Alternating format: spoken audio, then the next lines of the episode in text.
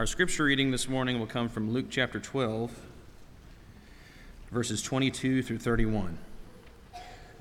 Luke chapter 12, verses 22 through 31. And he said to his disciples, Therefore I tell you, do not be anxious about your life, what you will eat, nor about your body, what you will put on. For life is more than food, and the body more than clothing. Consider the ravens. They neither sow nor reap, they have neither storehouse nor barn, and yet God feeds them. Of how much more value are you than the birds? And which of you, by being anxious, can add a single hour to his span of life? If then you are not able to do as small a thing as that, why are you anxious about the rest?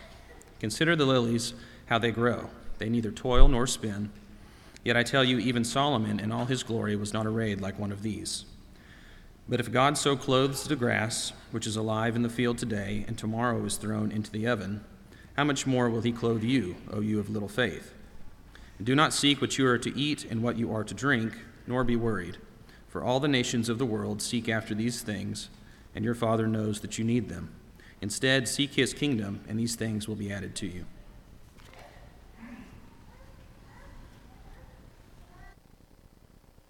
Hopefully, by now, our theme for 2022 is easy for you to remember. And we've based that theme off of a, a, verse in 1 Thessalonians chapter 4 and verse 1, where Paul acknowledged that the church in Thessalonica was walking the way they need to walk. They were doing the things that God had instructed them to do. They were living in a way that pleased God. And then instead of telling them to just keep up with what you're doing, keep doing what you're doing, which is probably what you or I would say to them, he said, excel still more. That's where we got this more theme from. And throughout the course of this year, I've, I've tried to present lessons that, that played on this more theme. A few weeks ago, I, I did a lesson called No More Laziness. And I pointed out in that lesson that there are some things in order for us to do more for Christ and, and in order for us to be more like Christ, there are some things there can be no more of in our life. Well, I've unknowingly created a series because I did a no more laziness sermon and then I did a no more crutches sermon when we honored our graduates, and I just so happened to come up with a third one. And so this morning, even though I, am not doing a technical series, we're continuing this idea of things there must not be any more of in our life. And I want to pose this one that there must not be any more what ifs. No more what ifs. But I want to begin with the story about a frog. I've told this story once before, but there was this frog who was very discouraged and, and very frustrated because if a young lady would give him a kiss, he would become a prince. But he had yet to find a young lady who would do that. So he decided to go to a fortune teller and have the fortune teller look into his future and let him know when that day might come. And so he approaches the fortune teller. She pulls out her crystal ball. She's looking into it, and she goes, Oh, yes, I, I can see your future. And, and there is in your very near future a, a beautiful young woman who is going to be fascinated by you. She's going to want to know everything about you. She's going to be compelled to get close to you. She is going to be fascinated by you.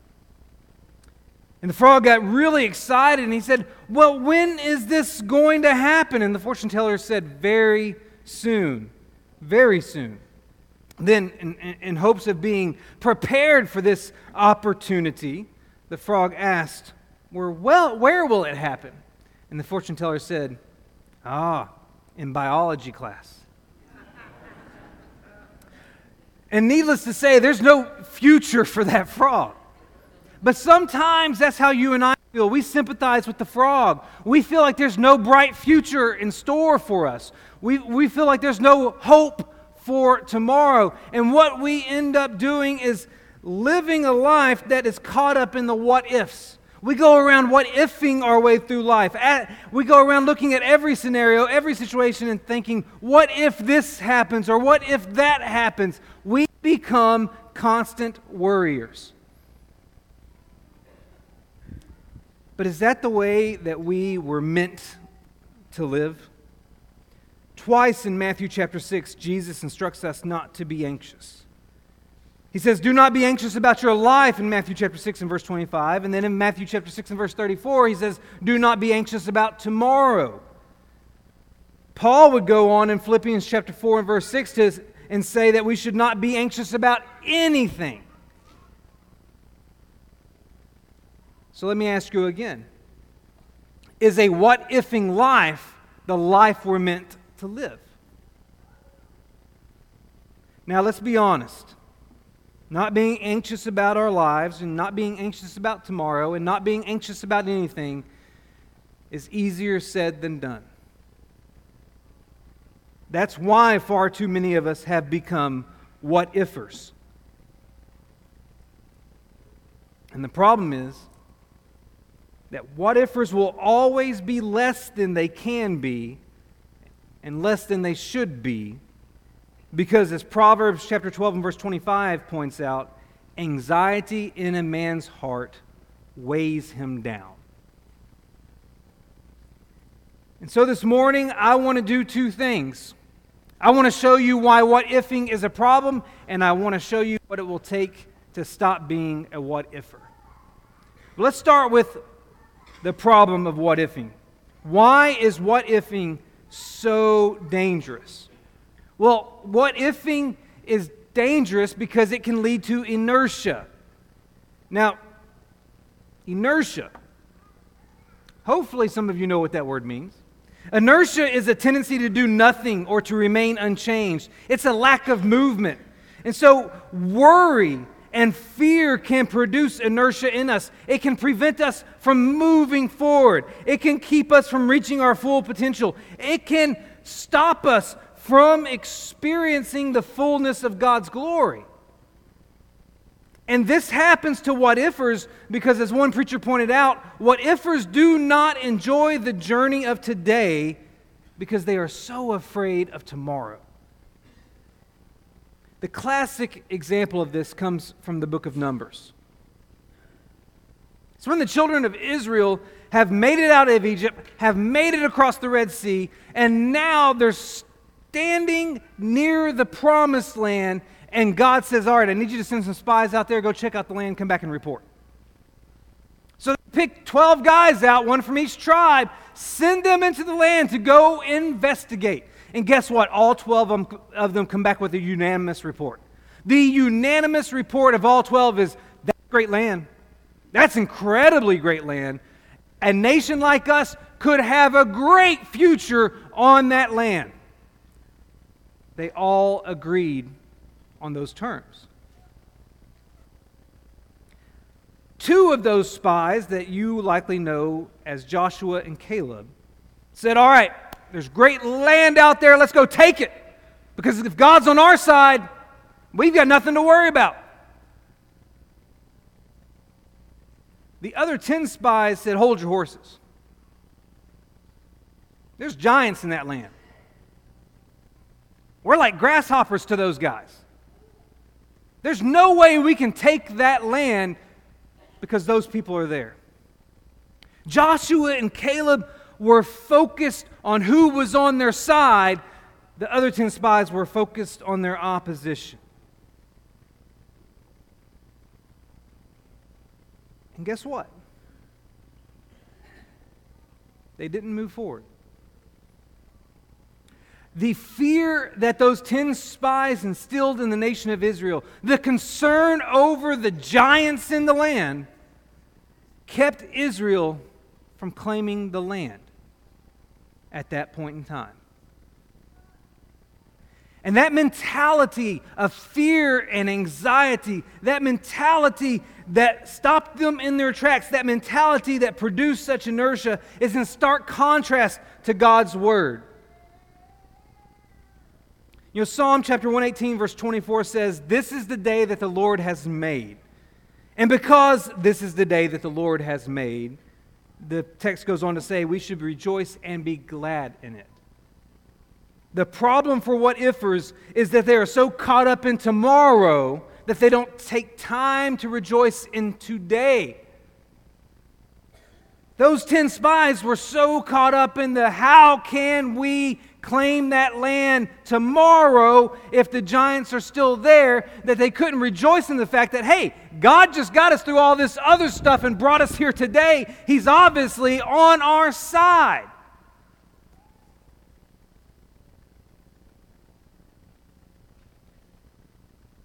And this mentality also is an affront to what Paul writes in Romans chapter 14 verse 17.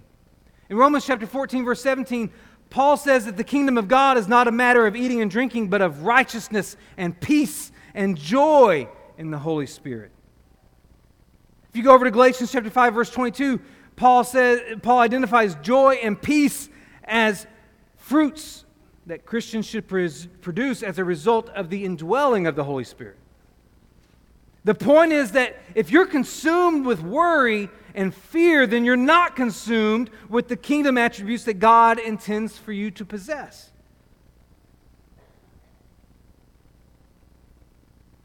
And when you're consumed with worry and fear, you're not going to move forward in the way that God intends for you to move.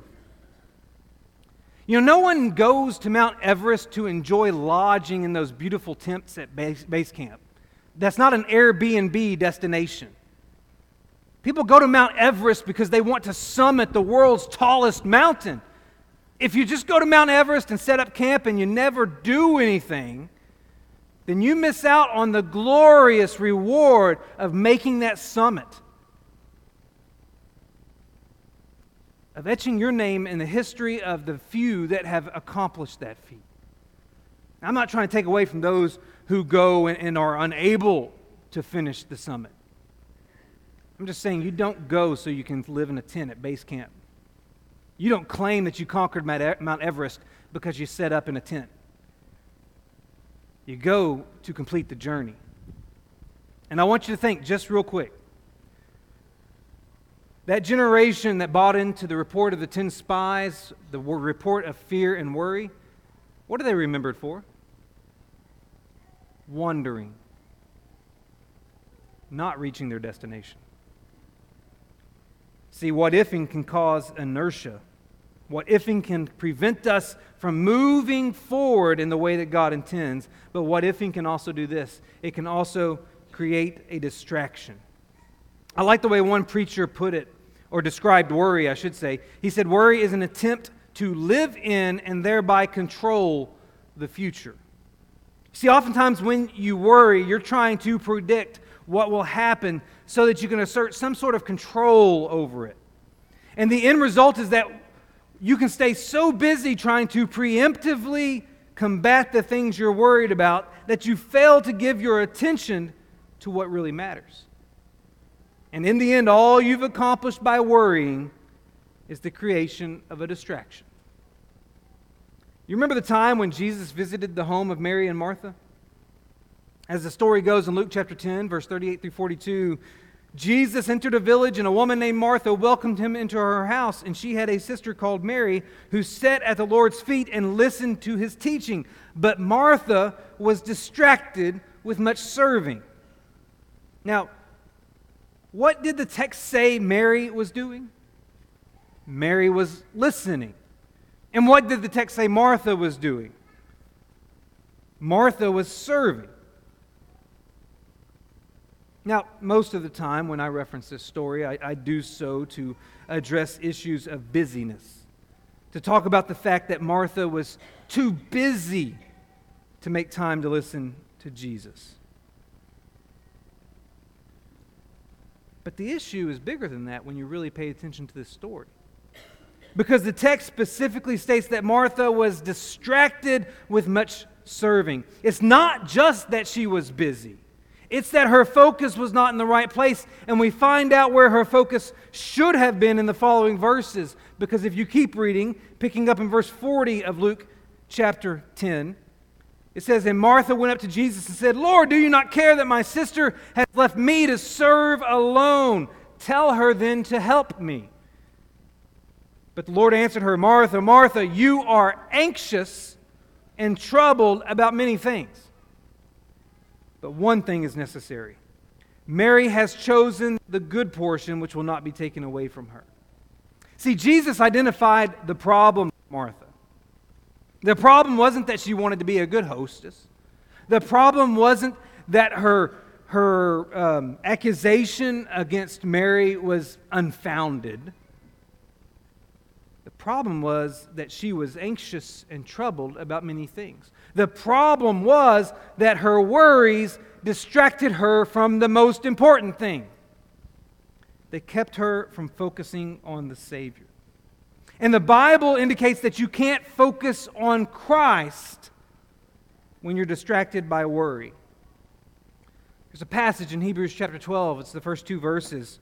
It instructs us to throw off everything that hinders and the sin that so easily entangles, and to run with perseverance the race marked out for us, fixing our eyes on Jesus, the author and perfecter of our faith.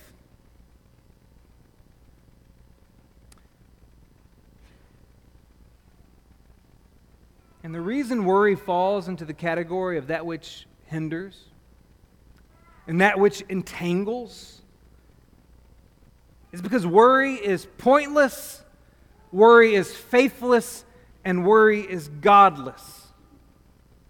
I'm not the one who came up with that. Jesus did.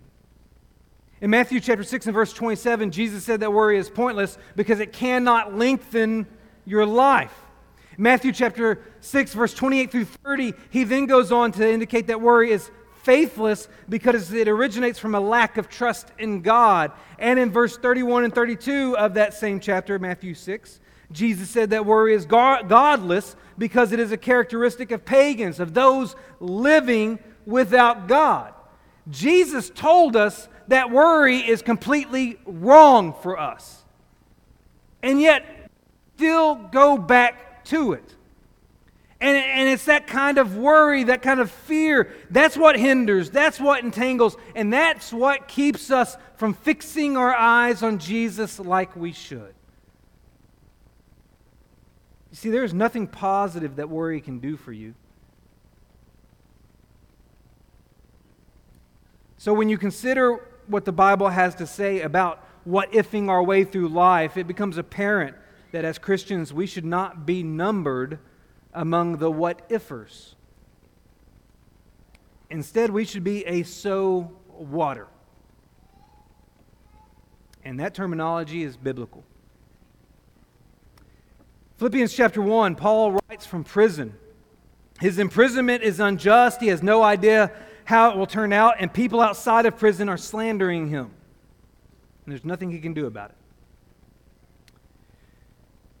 So look at what he says to his scenario. Luke, I mean Philippians chapter 1 and verse 18. As he faces an unknown future, his response, depending on the translation you use, is what then? Or what does it matter? or so what? It's two words in Greek, T-gar. Now you might be confusing that with Tigger, who is a, a pretty non worrisome character in Winnie the Pooh. But the word is T-gar. So what? What then? What does it matter? And if you read Philippians chapter 1 verse 18, you see that Paul's point is that his circumstances don't matter, and he goes on to explain what does matter. That in every way, whether in pretense or in truth, Christ is proclaimed, and in that I rejoice. Paul's focus was not on the crisis he was facing, his focus was on Christ. That's the difference between so whaters and what ifers. So whaters have learned to fix their eyes on the one who is the same yesterday, today, and forever, as Hebrews chapter 13 and verse 8 says. And as a result, whenever they face something difficult, whenever they face something that could produce worry, their response is, So what? Jesus is the same yesterday, today, and forever, and He's on my side. And if you want to be numbered among the so whaters, let me suggest two things you must do. Number one, so whaters praise in all circumstances. You may remember an instance in Paul's life where he demonstrated this quite well. And it actually happened in the city of Philippi, the city, to, the, the, the city in which the church he's writing to in, in the book of Philippians. It's back in Acts chapter 16. Paul and, and his companion Silas are there in Philippi planting the church. They come in contact with a, a slave girl who is demon possessed, and they cast out that demon. Now, that demon had empowered that girl to tell fortunes. And so her owners used that to make a nice little profit for themselves. And once that demon was cast out, she could no longer tell fortunes. And so her owners were irate because their money making scheme was gone. So, what did they do? They grabbed Paul and Silas, they took them before the city council, accused them of stirring up the city, of creating dissension, of disturbing the peace. So, Paul and Silas were thrown in prison for casting out a demon, essentially. And while in prison, they were beaten with rods.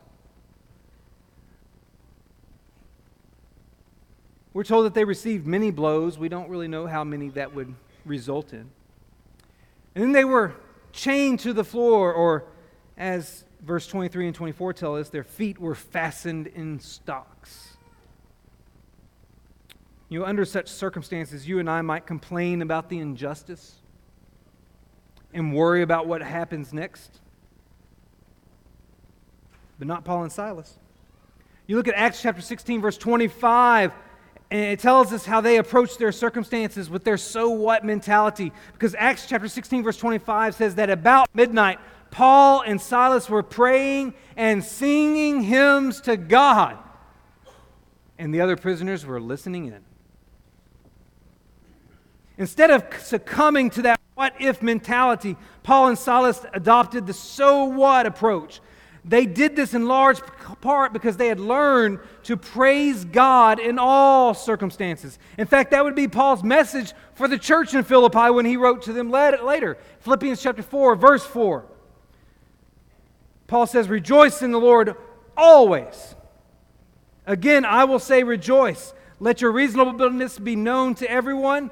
The Lord is at hand. Do not be anxious about anything but in everything, by prayer and supplication, with thanksgiving, let your requests be made known to God, and the peace of God, which surpasses all understanding, will guard your hearts and your minds in Christ Jesus.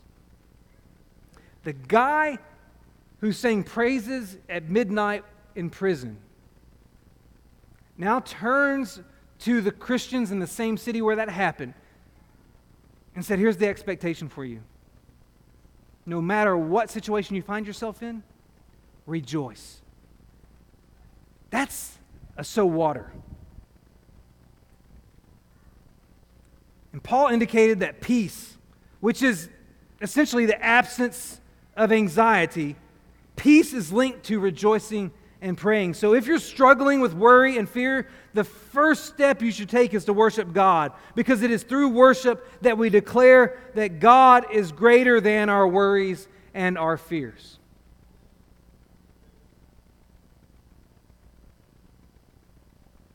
One preacher pointed out so whaters believe nothing in their future trumps God's worthiness to be proclaimed for who he is. That's why so whaters praise in all circumstances.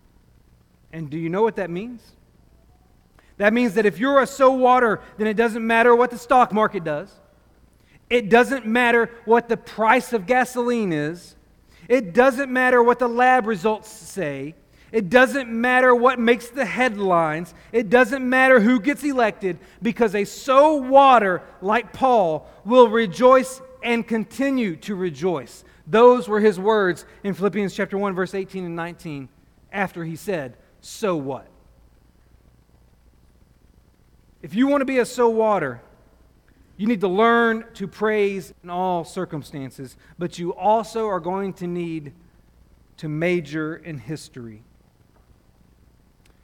Corrie ten Boom once said, Never be afraid to trust an unknown future to a known God. Her words echo an important biblical truth that what we know about God in the past should impact the way we face the future. In fact, this was Jesus' chief argument in Luke chapter 12 when he instructed us to not be anxious. Jesus stated that God is to be feared above anyone or anything else. Look at Luke chapter 12, verse 4 and 5. Jesus says, I say to you, my friends, do not be afraid of those who kill the body, and after that have no more that they can do, but I will warn you whom to fear. Fear him who, after he is killed, has authority to cast into hell. Yes, I tell you, fear him. And the evidence Jesus gave for why we should not fear or worry about everything was God's history. He pointed to God's track record, if you will. In particular, he noted God's care of the ravens and the lilies in Luke chapter 12, verse 24 and 27. He, indicate, he said that those are indicators of what we can expect of God, what He will do for us, since we are of much more valuable than the ravens or the lilies. What Jesus was ultimately saying is that hasn't God proved that He can take care of what He's created? This was also Paul's point in Romans chapter 8 and verse 32. Paul said, He who did not spare his own son, but gave him for us all, how will he not also with him graciously give us all things? Paul's rhetorical question is asking that if God wouldn't even hold back his son from us, then why would we think that he won't come through for us in the future? See, the point is this what we know about God, about what He's done in the past, it ought to trump our fear about what we don't know about the future. And that's why Paul could conclude Romans chapter 8 with these words I am sure that neither death, nor life, nor angels, nor rulers, nor things present, nor things to come, nor powers, nor height, nor depth, nor anything else in all creation will be able to separate us from the love of God in Christ Jesus our Lord. See, we can look at history. We can look at the incarnation. We can look at the crucifixion. We can look at the resurrection. And we can know that God is not only in control, but that God is going to take care of things for us. What God has done for us trumps any what if you can imagine. Because in all things we are more than conquerors through him who loved us. Romans chapter 8 and verse 37. So if you want to be a what ifer, you better start majoring in history, remembering what the Lord has done for his people throughout the ages, what he's done for his very creation.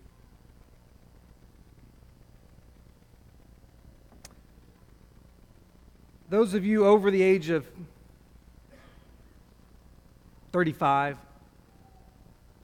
will likely remember the first Gulf War in 1991. It's kind of a war that gets forgotten, primarily because it was so short, relatively speaking, and so dominated, relatively speaking. But the war started because Saddam Hussein and the nation of Iraq invaded Kuwait. Allied nations led by the United States ordered him to leave Kuwait. He didn't. So we went over there. Now, he threatened to send Scud missiles into Israel if the Allied forces invaded his country. At that time, it was believed that he had chemical and biological weapons. Therefore, in Israel, they began to pass out gas masks and to teach the populace how to handle chemical warfare. That led to a lot of high stress in Israel at the time. On January 17, 1991, the Allied nations launched Operation Desert Storm against Iraq, and Saddam Hussein responded as promised by firing Scud missiles into Israel. A total of 39 Scud missiles were sent into Israel during the seven weeks of warfare. But after the war ended, research was conducted by doctors, and they discovered that more people died as a result of heart attacks during that seven weeks than they did from the impact of missiles. In other words, they discovered that the threat of the missiles killed more, pis- more people than the missiles themselves. And the point is that fear and worry does more harm than good. That may be why God calls us to be so whaters rather than what ifers. And if we want to do more and be more, we're going to have to let go of our what ifs because you cannot honor the one who created you when you're exhibiting the very spirit that he did not give you. Remember 2 Timothy chapter 1 and verse 7. It says God gave us a spirit not of fear, but of power and love and self-control. Maybe there's some among us today who have been operating out of a spirit that God did not give us. And it's time to relinquish that spirit. Because we all have to agree that worry does not belong in the life of a Christian, since Jesus repeatedly instructed us to not be anxious. This morning, you might be a what ifer, and it's time to convert you to a so whater. And the first step in that whole process is to make sure your sins have been addressed.